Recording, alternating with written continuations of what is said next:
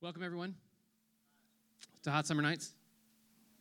I'm really glad that you're here. I hope that you will still come back after this week for the, at least the next three of these. Uh, some explanation is in order regarding what Hot Summer Nights is, especially for folks like Waylon and Caden. Yes? Yes. Uh, who, have, who are new students and have just recently started darkening the doors of our ministry, but as well as for students that got involved last year uh, or were around last summer when we didn't have hot summer nights because of the COVID, um, and also just as a helpful reminder of where this kind of fits into the rhythm of, of our, our life together. So typically during the school year, uh, on a Tuesday night, we have worship slash Bible study, which we call the Well. And in a typical year, we devote an entire year to a specific book of the Bible, and it's a more or less formalized setting that we do in the chapel that includes communion as well as a sermon slash Bible study type thing uh, and some songs. In the summertime, we do this hilariously thing named Hot Summer Nights, which is a funny name. I just want to note. I didn't, I didn't name it that. I think it's funny, and we're going to keep it that. But Hot Summer Nights. I don't know. Okay, anyway. Yeah. And uh, as the name might suggest, it's quite a bit more casual, deliberately so. Um, in general, it tends to be somewhat more discussion based. We typically do still go through a book of the Bible. So one year we did Song of Songs, one year we did uh, the book of Hebrews, although a couple of summers ago we went through um, Dietrich Bonhoeffer's Life Together, uh, we, and we discussed that together each week. Um, this year we're doing something substantially different, um, at least in terms of what it is that the, what the material is going to be every week. Uh, I hope nonetheless that it's going to be something that will be edifying for us. Um, but the things that are the same are that it will be casual, that there will be time for discussion um, at some point, and that there will be food, and um, also uh, something to, to, take note of this year is that we're doing small groups that will begin this Sunday. So there's a dudes small group and a women's small group that will be led by the interns um, that will meet here at 3 o'clock every Sunday. So if you're around or want to be, um, do be around and come share life together. And in those times, um, what y'all will be doing is focusing on some aspect of Scripture or something else that I've shared each week and doing so in a way that is directed at sharing life together and knowing one another and being mutually sharpening in a life of following Christ. Um, so Sundays at 3, come to small groups. All right, so what we're doing this year is uh, I think some I think the word's already out on this because someone asked me about it earlier. Yes, no, has it been in at advertisements at all? All right, cool. Well, here's the deal. Um, this year we're going to do my ordination papers. um, and I, I, feel like I need to offer a little bit of discussion about, or some say, say, say some things about ordination in general and ordination specifically in the United Methodist Church. You'll have some frame of reference. So, at the risk of making this even more boring than it's liable to be, here we go. What, what ordination is. Um, in short, what it means for people to be ordained to ministry is that the church has always recognized that God has called and set apart certain people for roles of leadership and authority in his church. And depending upon what denomination you belong to, both like the offices of ordination as well as the process by which people are ordained, not to mention who's allowed to be ordained, uh, what, are, what, are, the qualifications, and what they're authorized to do. There's a lot of variance in denominations. But suffice it to say, most things that we would rightly call churches have someone that's the pastor, and they, are, they have in some way been formally authorized and ordained to be the shepherd of that community. In the United Methodist Church, what we call the pastor office of ordination is an elder. It's roughly equivalent to what the Catholics or Orthodox would, or the Episcopalians would call a priest, and it is the same thing that the Baptists would just call the preacher, right? Um, our process, in contrast to some denominations, is what I would call arcane in its length and, uh, and difficulty. So it begins with what's called candidacy. And at that stage, the very, be- the very beginning, the first step of ordination, you're like uh, a young little whippersnapper that's like, I think God's called me to ministry. and you start writing letters and papers to different people, and different committees of people start interviewing you, and psychologists evaluate you and find out if you're crazy or a sociopath. And then finally you get certified as a candidate or not. And that's just like you get to think about being ordained. Um, and then you go to seminary and you get a certain kind of degree with certain specific coursework. And when you've graduated with a master's degree, you're then allowed to apply for what's called commissioning or to be a provisional elder.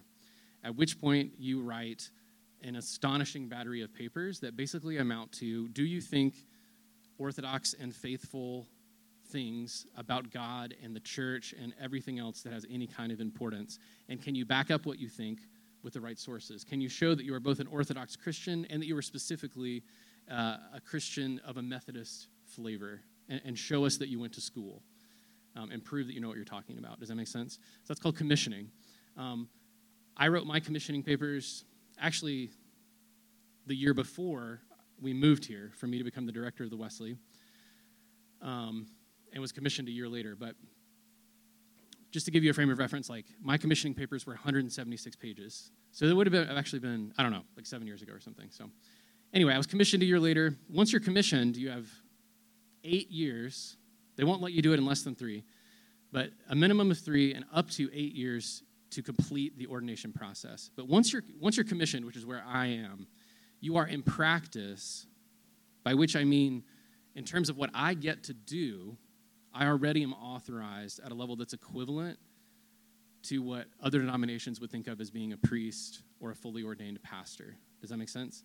By which I mean, I'm allowed to celebrate the sacraments, to marry and bury and baptize folks, and to lead the church. Does that make sense? Um, which, in practice, like I said, is effectively the same thing as being ordained.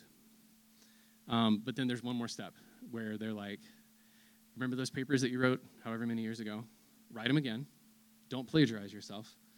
Prove to us that you know what you're talking about and you haven't become unorthodox since the last time you wrote those papers. And now prove that you've been doing your job for the last five years in your papers. Does that make sense? Um, so it's a slightly different battery of questions, but still a really long list of questions.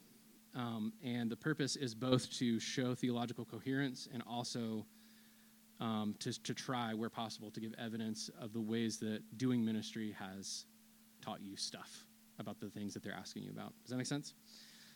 So, what I'm sharing, what I'm going to be sharing with you are some attempts to write these papers that I keep kicking down the road and not doing. Like I said, there's eight years total that you're allowed to to take to write these papers, and I'm like on track to maximize to hit, hit the max. Um, and my wife's getting really sick of it, and um, so I'm trying to finally make myself do it. And to do so, to bribe myself into writing these papers, I mean, in short, the reason I haven't done it, there are a lot of reasons, really legitimate excuses, but what it really comes down to is I like hanging out with y'all a lot more than I like writing papers. Um, and so to sort of hijack my own self, I'm like, well, if I make this be my ministry for a little while, then maybe I can get my papers written. Does that make sense? So I'm trying to hotwire my own my own uh, person, which may or may not be good for y'all. I hope that it is. Um, but here's my pitch uh, we're supposed to share each other's burdens. okay? And I really need y'all's help to finish doing this formal stuff that I'm supposed to do so that I can continue doing the stuff I really like doing, which is shepherding uh, our community and, and, sharing life with y'all. Um, so I would be really grateful if, even if this turns out to be pretty boring, for the next four weeks, if y'all would just keep on coming, and then maybe if we're on a roll, we could do some more weeks after that. Um, it would help me a lot um, to have y'all's presence here. It helps. It, it motivates me. Um, what I'm going to be reading tonight, as I already said, is a mixture of theology as well as some uh, some examples from ministry. Um, specifically, what I'm talking about tonight is repentance. So I couldn't get super detailed in my examples without like outing people in this room, um, if that makes sense. So some of my examples are going to be kind of general. Um, as we read, if you haven't already passed it out, feel free to pass this thing out. Um, I'm just gonna, I'm just, this is a, as, as I note here, this is a grossly unfinished and hastily written draft. Um, so, all vanity aside, or I guess I should say, I've had to let go of my vanity to distribute this to you because I literally just basically sat down this morning and started writing This is, and this is what, what there is at the end of a day of writing. Does that make sense? Um, so it's far from what I would consider to be like a well written paper, but I do nonetheless think that there's some helpful stuff here. Um, and then as I note here, I just want to show you guys. Oh, do, y'all, do, y'all, do, y'all, care to see the stack of papers that these questions come from? Yes? All right. All right. Here's the, here's like one of the pages with lists of questions. Does that make sense? And what I'm going to do tonight, so this is from Disciplinary Questions Part 1, I think. Yeah.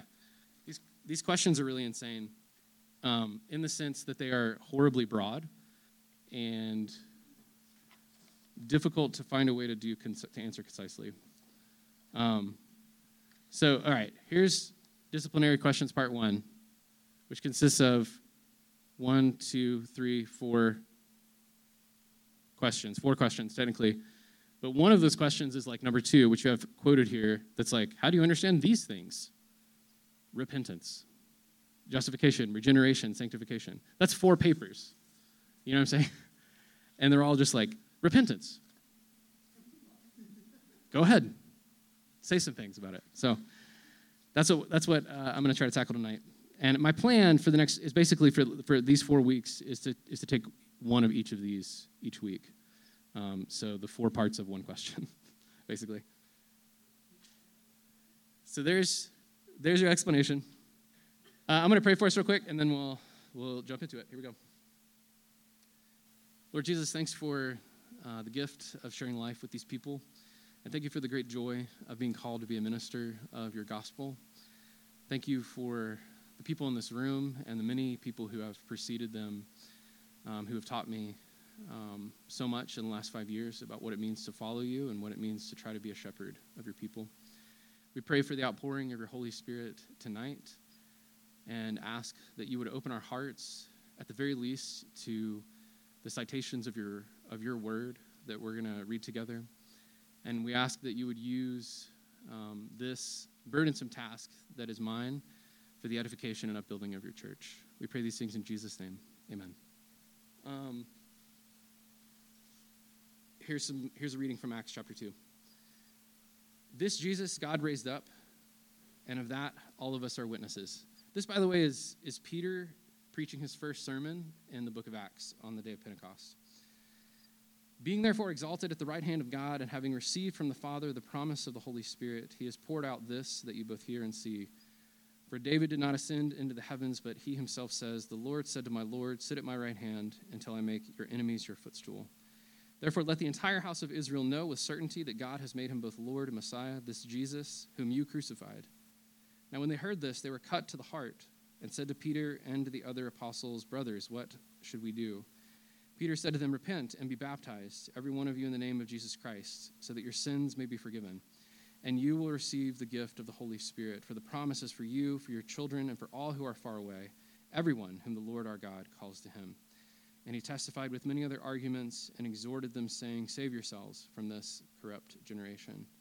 So those who welcomed his message were baptized, and that day about 3,000 persons were added.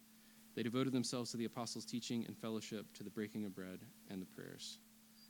Okay, in what follows, all I'm going to do is read what you have in front of you.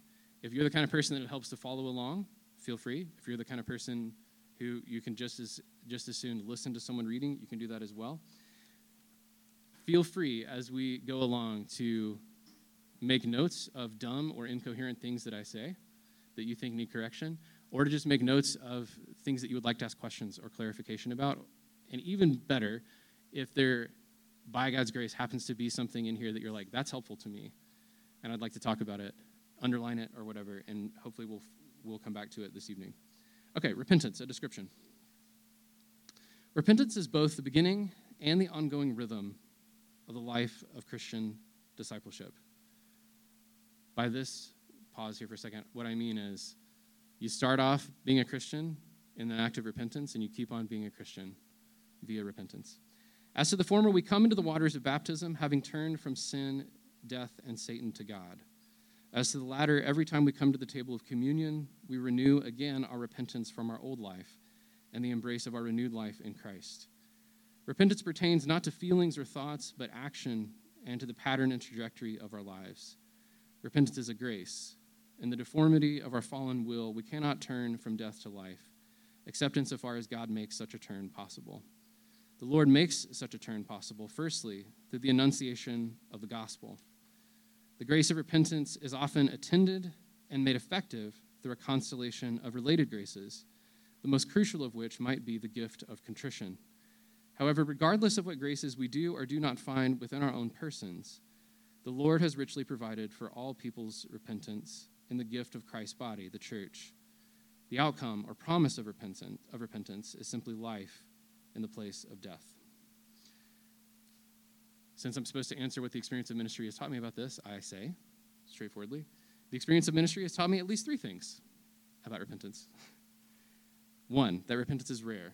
Two, that rare though it is, repentance is nonetheless a real possibility, given generously to anyone who wishes to receive it. That the enfleshed witness of the Christian community is the usual occasion and means through which God gives the gift of repentance. And three, those maybe are two in of themselves, I'm not sure. But anyway, and three, that Scripture is crucial and effective in catalyzing and sustaining repentance. One, the rareness of repentance. Scripture suggests that the gospel is liable to be rejected by its hearers at least as often as it is accepted. The practice of ministry is liable to make repentance seem rarer still. Repentance becomes rare because the ongoing practice of sin does further damage to our already damaged will. As we live in sin, our affections and intellect are mutilated and changed such that we come to love and desire our own death and gradually lose our capacity to recognize and register the harm we do to ourselves and others. Likewise, through the gratification of our fallen passions and desires, our love and longing for God, which, however damaged, are in fact integral to our creaturehood, are numbed. Two, repentance is real and available through the body of Christ. Jesus' own person and saving work constitute the possibility of repentance. And this possibility is typically mediated in the gift of his own self in the body of Christ. When we repent, we are gathered into the church and out of our former membership in the world. The body of Christ is the typical occasion and means of, repentance because by the outpouring of the Holy Spirit, the church makes Jesus' own life concretely present in the world. By so doing, the church makes imaginable and desirable what would otherwise be inconceivable to unrepentant persons that there is such a thing as the life of life, and that anything short of it is death. More practically, repentance invariably begs the question of membership and relationship. The crux of the decision college students face in deciding whether or not to repent, this is true for everyone, but since I'm writing in the context of college ministry, I'm naming y'all specifically. Uh, in deciding whether or not to repent and believe the gospel frequently boils down to whether or not they're willing to leave the company of certain friends, and likewise, whether they're willing to engender the disapproval of whatever community was formerly primary, authoritative, or identifying to them whether family, clique, academic cohort, or whatever. We discover both life and death via embodied encounter with other Christians engaged in the shared life of discipleship and witness. The holiness of other Christians is an occasion for us to glimpse and begin to want a measure of life we could not otherwise have wanted. Likewise, though we may not recognize or feel the gravity of a particular sin within our own selves, in the life of the larger community who strives collectively to live under the authority of Scripture, we encounter trustworthy conviction and testimony outside ourselves to which we can submit. Um, this next section is largely unfinished, but some of the basic inspiring material for it is here. Um, so there's this quote that I imagine most of you already know from uh, 2 Timothy. Uh, and then there's this longer quote from Augustine that uh, you may or may not know. And I want to read that one to you and then try to say what this section is about. Um, so this is Augustine at the moment that he actually is converted uh, in in Confessions. Um, well, or that his conversion is made certain. I, sh- I guess I should say. Um, I was carrying on so, crying acrid tears of heart's contrition, when I heard from a nearby house the voice of a boy, or perhaps a girl, I couldn't tell, chanting in repeated sing song Lift, look. My fingers relaxed immediately while I studied hard as I could whether children use such a chant in any of their games. But I could not remember ever having heard it. No longer crying, I leapt up, not doubting that it was by divine prompting that I should open the book and read what I first hit on. For I had heard how Anthony, though he nearly chanced to be present when a certain passage of Scripture was read, nonetheless took it to heart as meant specifically for him when he heard, Go sell all you own, give to the poor, and you will have heavenly treasure. Only come and follow me. At this divine signal, he turned suddenly to you. So, by the way, um, if you don't already know this, uh, Augustine's confessions are, an, are just an extended prayer. Um, so, even though they're, of course, written for the edification of Christ's body, they are addressed to God. And so, when he says to you, he's talking about, he's, he's talking to the Lord. I rushed back to where uh, Alypius was sitting, since there I had left the book of the apostle. He's talking about the book of Romans, um, when I moved away from him. I grabbed, opened, and read Give up indulgence and drunkenness. Give up lust and obscenity. Give up strife and rivalries, and clothe yourself in Jesus Christ the Lord, leaving no further allowance for fleshly desires. The very instant, instant I finished that sentence, light was flooding my heart with assurance, and all my shadowy reluctance evanesced. I closed the book, marking the place with my finger or something, and spoke to Alypius with an altered countenance, after which he told me of what he had been undergoing without my knowing it. He wanted to see what I had read. I showed him the passage and went on to the next words, which I had not read. I was unaware of what followed, but it is this Welcome him whose belief is weak. He found that, that the words expressed his situation as he explained it to me. He was braced by this encouragement, and it took no turbulence of tur- it took no turbulence of resistance for him to join me in the promised compact with you, since the moral purity, I think there's a of missing there, of his decision involved, uh, his decision involved. Just kidding. Uh, he had long been my better in the moral purity, whatever. From there, we go to my mother, speak with her. She rejoices. We tell her all that happened. It is joy and glory to her, and she was thanking you, who can act beyond what we, what we ask or think is possible since she saw you had granted her far more than she had requested with her pitiable long laments for me. You had so turned me to you, this is very much repentance language, right? Uh, that you freed me from seeking a wife or any other prospect in this world. By the way, this is an interesting thing that Augustine mentions here because, like, seeking a wife in and of itself is not sinful. So I'm not ever, I'm probably not going to get into this in these papers, but it's worth considering the way that repentance um, can be more subtle than merely turning away from bad things to good things. Does that make sense? But that it can be particular, that it can have like the specificity in individual lives that reveal the way that God has like changed the trajectory of our hopes and aspirations, if that makes sense. I was standing at last on that ruler's edge of faith where you had shown me to her years ago. You changed her grieving into joy, far beyond her intentions, with a chaster, sweeter joy than she had looked for from grandchildren born to me.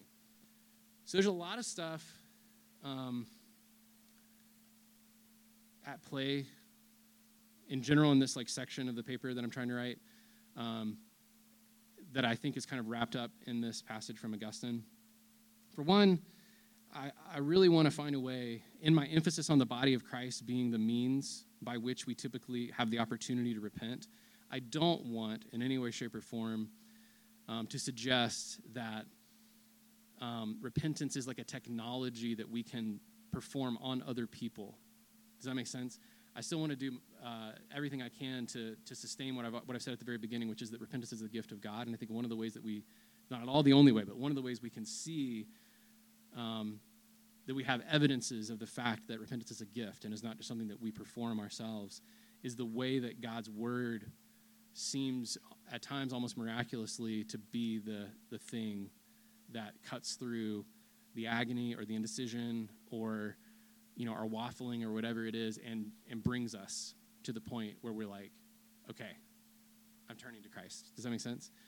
And so i think that's like the broad reason. I also love um, the there is the, the evidence of the Christian community here, though, nonetheless, right? It's evident in this other friend of his, who, if I remember correctly, is also getting converted at the same time, basically. So that the Word of God is active in both of their lives, and that it's on the grounds of the Word of God that they come they, they come to a shared discovery of what it is that God is giving them in the gift of faith.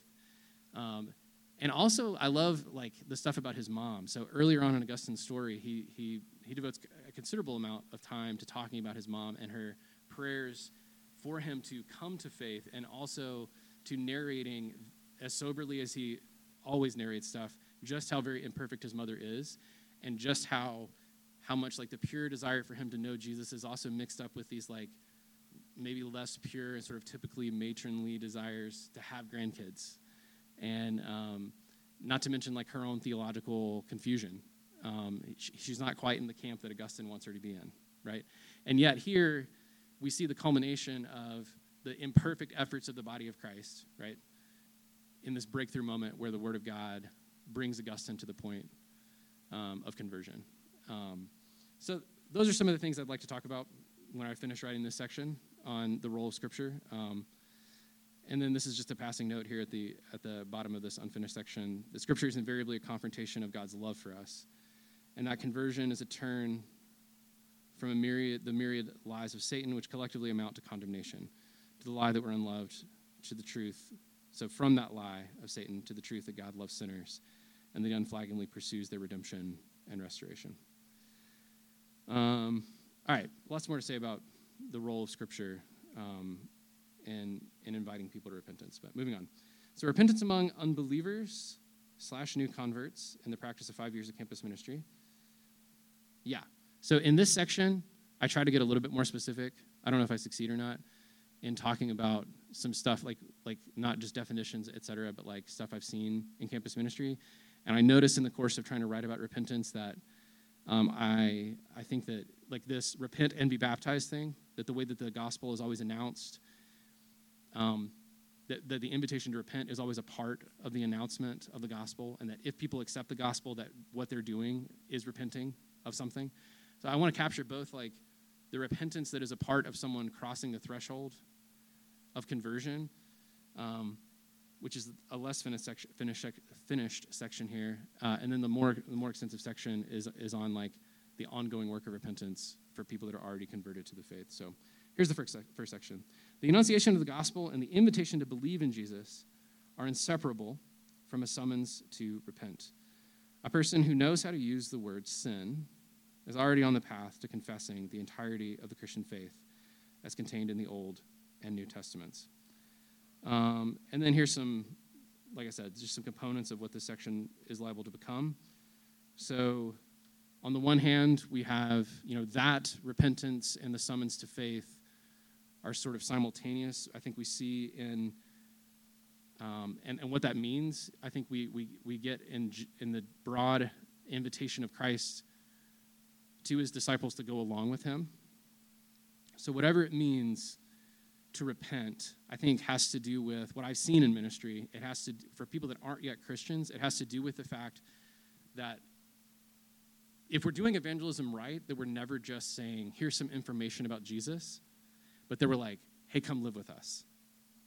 And like, we're, tell- we're going to tell you the truth straightforwardly about who God is. And we're even going to say, hey, I think you're hurting yourself. Like, and the word we would use for that thing that you're doing is sin. Um, and we're going to share scripture with you, et cetera. But it's never merely going to be a transmission of information. It's going to be, we're going to try to embody as a community that sense of like, hey, let's go together along with Jesus. And that it's in the course of getting mixed up with the body of Christ that that people be, do in fact begin to repent, or at least that they're given the occasion for for repentance to become evident to them as a possibility. Um, so in the Gospels, Jesus' invitation to, to follow him or to come and see. And then on the other hand, the other thing I've got in mind here is the Lord adding to their number day by day those that were being saved. The book of Acts, I think, suggests um, at a couple of points that what it is that converts and persuades people and results in these big conversions that, um, that are, are recorded in the book of Acts, aside from the Holy Spirit, is that there's something really beautiful and compelling about the rhythm of the Christian life uh, that the community is sharing together. And that these believers who um, are, are eating their meals together day by day with glad and generous hearts, that there maybe is room at their table for people that are not yet believers. And so I want to kind of explore the way that I've seen, again, that like people that are not yet following Jesus, like as we make room for them at our table, um, we preach the gospel to them and they and they have an opportunity to turn from death to life. So yeah, beginning to get mixed up with the community of folks following Jesus, um, trying on the grammar of the community. By that I mean um, that that inevitably, at some point, the conversation we're having with people that are not yet following Jesus is a conversation about talking to God, whether that's in individual prayer or praying for one another at small group or, uh, or singing songs on Tuesday night or on Sunday evening. And um, in my experience, people usually articulate the grammar of the Christian faith, they try it on for a good while before they're actually able to affirm it for themselves, if that makes sense. And I do, I do think it's in the course of that sort of education in the grammar of the faith, which is typically a grammar of prayer and worship, again, that like the opportunity for repentance avails itself. And then this last point, participating in the ministry of the community. Um, I'll just use Ryan Ray as an example here, if that's okay. He was recently baptized, and um, we've been wanting for him to be a Christian for as long as we've known him, which is over five years, right? And folks have been talking to him about it um, for a while. So that's nothing new. Um, but at some point over the course of, I don't know, last school year, I don't know when things happened anymore because of COVID, but um, I guess going into this last school year, this last school year? Yeah, last summer or something, we started to get a whiff of maybe Ryan was starting to become a Christian. A few of us did, and we kind of, you know, we didn't say a lot about it, but we continued to put out feelers, et cetera. And anyway, but one of the moments that I think a lot of us really started to be like, I think Ryan Ray's a Christian, was actually um, at Sunday evening Eucharist when he preached this, the sermon of our worship service. And honestly, like, that's a crazy practice if you think about it. And not one that I, I don't know. It, it didn't come across my desk before we did it, before we invited someone that we didn't know whether or not he was a Christian to, be, to preach the gospel on Sunday evening. I'm not saying I would have rejected it, right? But I'm glad somebody decided to, to be like, yeah, Ryan Ray should, should preach the homily this week. Because in the course of inviting him to do ministry, even ministry is crucial as like being the preacher at communion. Um, like it's the culmination of those kinds of invitations, I think, that repentance like actually unfolds.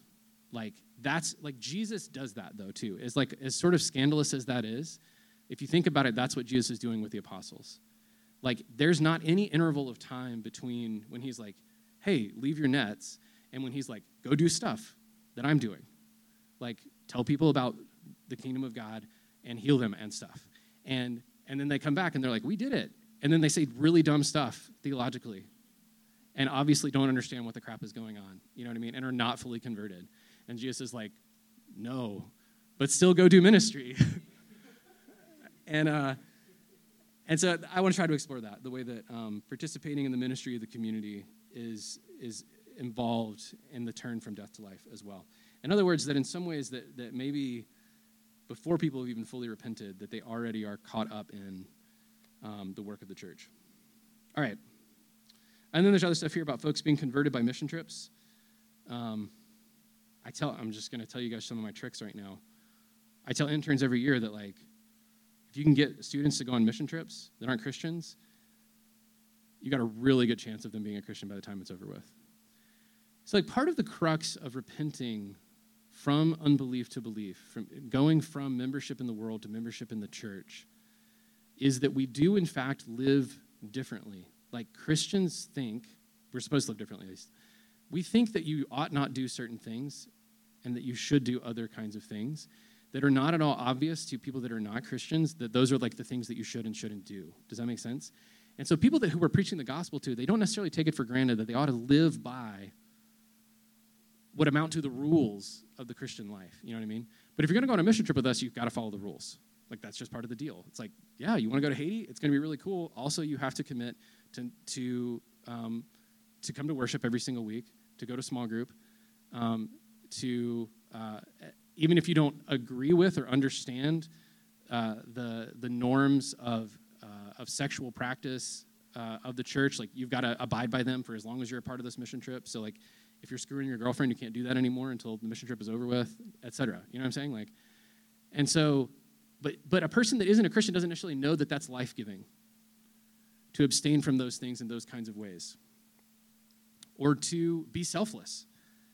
it isn't obvious to anyone until they do it and until they come into the community of faith that um, you find your life by losing it.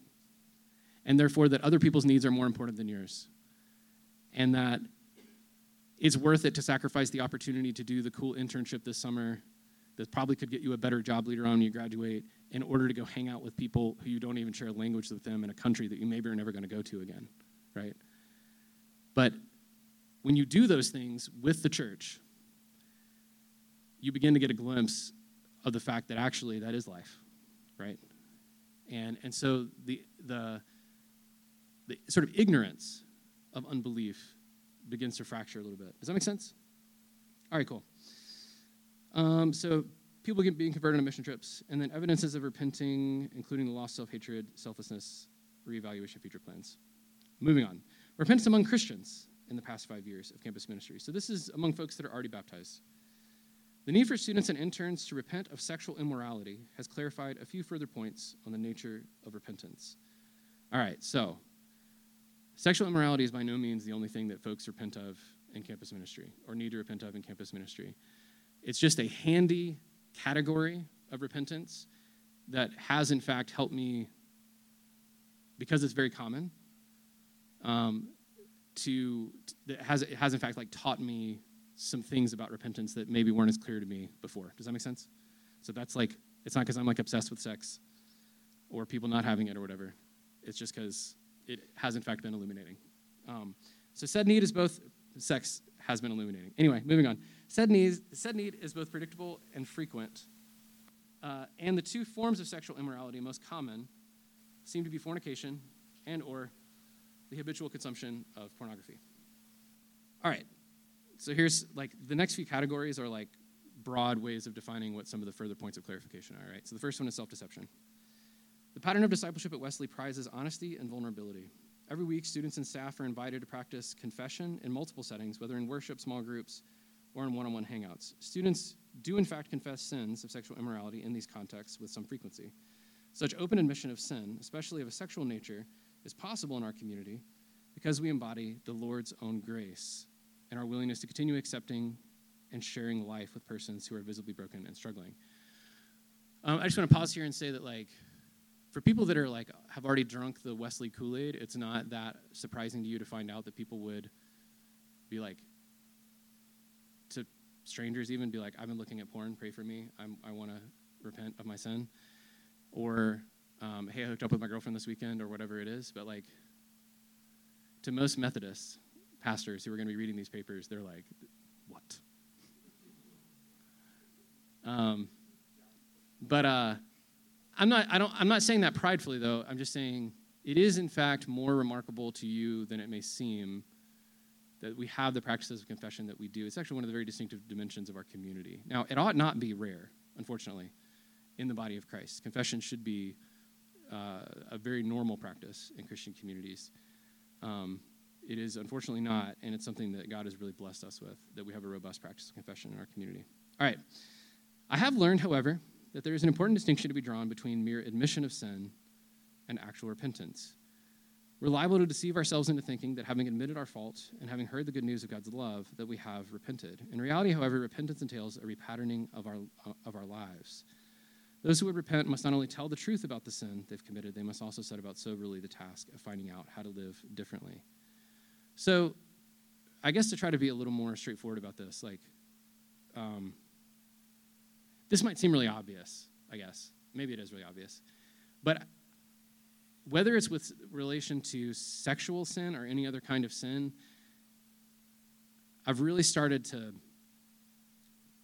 to have an ear for in my own self and, and as I pay attention to other people, whether or not we're settling for merely having named our sin. I think it's real it's a, it's a juncture at which it's really easy to be like, I'm good, right? To be like, I'm I feel bad about it. I'm even bringing it out in the open and telling other people about it. And I think because, partly because that is in fact a feat to a degree, right? It is in fact very vulnerable to expose the brokenness in your life.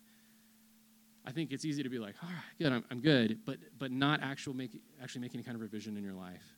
And uh, I don't know if I've seen it more with more frequency with relation to sexual sin or not, but it's one of the places that I do see it the most frequently. Um, is people coming and saying, "I'm doing this" or whatever it is, and they really are sorry. But over the years, I've started to realize that the question is not really whether they're sorry, and it's not even whether or not they're being honest about it. Again, which are very important. But it's like, are you ready to do anything about it or not? Basically, is what I'm out here, or what I'm trying to mention here. All right, resignation, erosion of faith, and the growth of despair. Persons addicted to pornography, while not denying the sinfulness of the practice, are often resigned to a future in which they remain in bondage to sin. For such persons, the Annunciation, the Annunciations, for example, in the communion liturgy as well as elsewhere, that Christ died for us while we were still sinners, or that Jesus has freed us from sin and death, become, become invitations to a rather serious leap of faith. This is because sexual immorality atrophies Christian faith. Through the practice of sin, sexually immoral Christians come to believe less and less in God's freedom and power to deliver them. It's often inconceivable to persons addicted to pornography that their life could, in fact, be free of it. Despair, then, is as much or more the means by which Satan holds us in bondage to sin as is our desire for the particular sinful activity. So, I mean, to be more, to, to make that specific to sexual sin, like lust is the thing that we're really vigilant about, rightfully so, when it comes to sexual sin. But despair, what I'm saying here is that despair is equally the enemy and equally as much the thing that needs um, remedy if we're actually going to help one another come out of addiction to pornography or a practice of fornication. Um, as such, the first task of brothers and sisters who would preach good news to those in bondage to pornography is often simply to say, you can stop looking at porn. You don't ever have to look at it again. Uh, moving on negative and positive dimensions of repentance, abstinence, and ministry. Um, the labor of abstinence. If your right eye causes you to sin, tear it out and throw it away. It's better for you to lose one of your members than for your whole body to be thrown into hell. Students who concretely restructure their lives in avoidance of sexual immorality and pursuit and in pursuit of God always successfully repent of their sin. Um, over the course of today, I kept being like, do I really mean always? And I do. So we can come back to that if you want to. Um, but anyway, students who concretely restructure their lives in avoidance of sexual morality. And I'm missing a word here, but I, I want to say something like, and toward the pursuit of God. Because that's what repentance is, right? It's a turn away from something towards something else toward the pursuit of God always successfully repent of their sin. The key words here are concretely restructure. All right? Those who do not, do not. The measures that are needed to repent of sins of sexual immorality are liable to seem almost as drastic as the measures Jesus commands in the Sermon on the Mount. For example, I have on many occasions invited male students with a porn habit to hand over their laptop and cell phone to the community, to have access to a computer and phone only at the Wesley and in the presence of other Christians. To be sure, this requires a thoroughgoing restructuring of students' lives. And many young men have balked at the invitation, but others have received it and years later report that they continue to live in freedom from the sin of pornography. Similarly, we expect couples at Wesley to abstain from any form of sexual activity, activity prior to marriage. Those couples who are struggling with the sin of fornication are invited to implement curfews to cease spending time together in private one on one settings, and if necessary, to abstain from kissing or any other physical touch that has consistently led them to fornicate. I love the word fornicate, by the way. It's been pretty fun in this paper. Um, if couples continue to fornicate, or if one or both of them is in the habit of looking at pornography, we invite them to break up. As always, students are free to accept or reject these invitations to repentance. That's an important sentence for those of you here no one can make you do that stuff. So the Wesley Foundation doesn't break people up. We just invite people to repent, and they, they do or don't. It's up to you, you know. Uh, plenty of students either become dishonest about what they are doing with their boyfriend or girlfriend, or simply leave Wesley in favor of a community, whether Christian or otherwise, who is less nosy and demanding. Such communities abound. However, many couples choose instead to submit to the teaching of the church. Um, by the way, uh, this is not terribly important. But it's some matter of interest to me on what basis we tell people they can't have sex before they get married. Find me the proof text for that in the Bible. There's not like a watertight proof text for that in the Bible. That doesn't mean that anyone's allowed to have sex before they get married. But like it's on it's on the authority not only of scripture but the way that the church has received scripture throughout history that we are actually able to forcibly make the claim that marriage is for a man and a woman who have that sex is for a man and a woman who have taken vows of marriage right um, anyway many couples choose instead to submit to the teaching of the church for example, one of the first couples who asked me to lead them through premarital counseling at Wesley confessed in an early meeting that they were sexually active. I say one of the first couples here, so don't go guessing who they are. Um, that could be any number of couples, all right? Confessed in an early meeting that they were sexually active.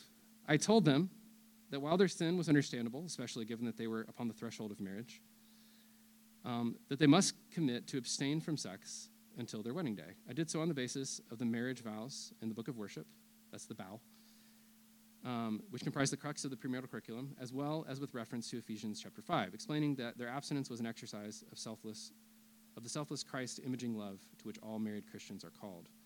The couple agreed to abstain and reported that the interval of sexual abstinence deepened their understanding of the significance of their marital vows. I'm cracking myself up in my own little like, and it worked, okay? Moving on. Yes, I'm doing my job. Anyway, uh, I think that, um, and, and, and overall, what I would say is that that's what makes the, like the vows of marriage are what makes the injunction on Christians to not have sex unless they're married really coherent. It's not the only thing that makes it coherent, right? But in the sense that in our marital vows, we're doing something that is more astonishing than it's like easy to recognize anymore. Living in the society that we do, where marriage is increasingly thought of as at a couple's convenience and for their own personal self fulfillment. But like if you look at the way that we articulate what, what marriage really is in the vows, especially with reference to like its permanence, its sickness and in health, um, for better or worse. I mean, there's very little that could happen to you that your spouse could do, that you could find out about your spouse, et cetera, that doesn't fall under the category, like that would be the kind of thing that make you want to leave them that doesn't fall under the category of worse, right? For better or worse, and forsaking all others, et cetera, and until you're dead, all right? So that's wild that we say that that's what we're going to do, that we ask for God, and, and that we claim that God, that there's an ontological reality to it, that the two become one, right? So at the end of the uh, one of the one of the most important to me parts of the marriage ceremony is when the pastor says, "What God has joined together, let no man separate." This is a quotation from Jesus explaining to people that no one's allowed to get divorced in the Gospels. And if I'm not mistaken, the church says amen at that point. The labor of ministry. So, so far, I've been like, part of repenting is not doing stuff. And in this next section, I'm like, also repenting is doing stuff. All right? So, this is the, the positive aspect of repentance. Thieves must give up stealing, rather let them labor and work honestly with their own hands so as to have something to share with the needy. A more subtle pitfall for those who repent of sexual immorality is the assumption that repentance is only a negative effort, as if it consisted simply in not looking at porn or not having sex with one's girlfriend. However, repentance is ultimately a positive activity. In repentance, we turn from activities of damage leading to death to practices of gift leading to life. So, from an activity of doing harm to ourselves and others and the world to an activity of giving ourselves um, we're saved from sin and death in order to become participants in Jesus' own ministry of reconciliation. So, what it is, in other words, that people get, that they repent toward, is servanthood, effectively. I mean, it's ministry. Like, there isn't anywhere to go away from sin except into a life of imitating Christ, washing his disciples' feet. Does that make sense? and giving himself for the life of the world. That's what you are turning toward when you turn away from sin. As such, in the absence of substantive labors of service, even the most heroic efforts to repent of sexual immorality are liable to devolve into an ironic and potentially neurotic self absorption. In short, college students who want to stop looking at porn or having sex with their boyfriends need to get involved in ministry. They need to become servants of other Christians, witnesses to unbelievers, and disciple makers. Likewise, in our community's effort to share the labor of repentance, we never simply ask, is so and so still looking at porn? But to what extent is so and so offering his or her specific gifts for the edification of the body?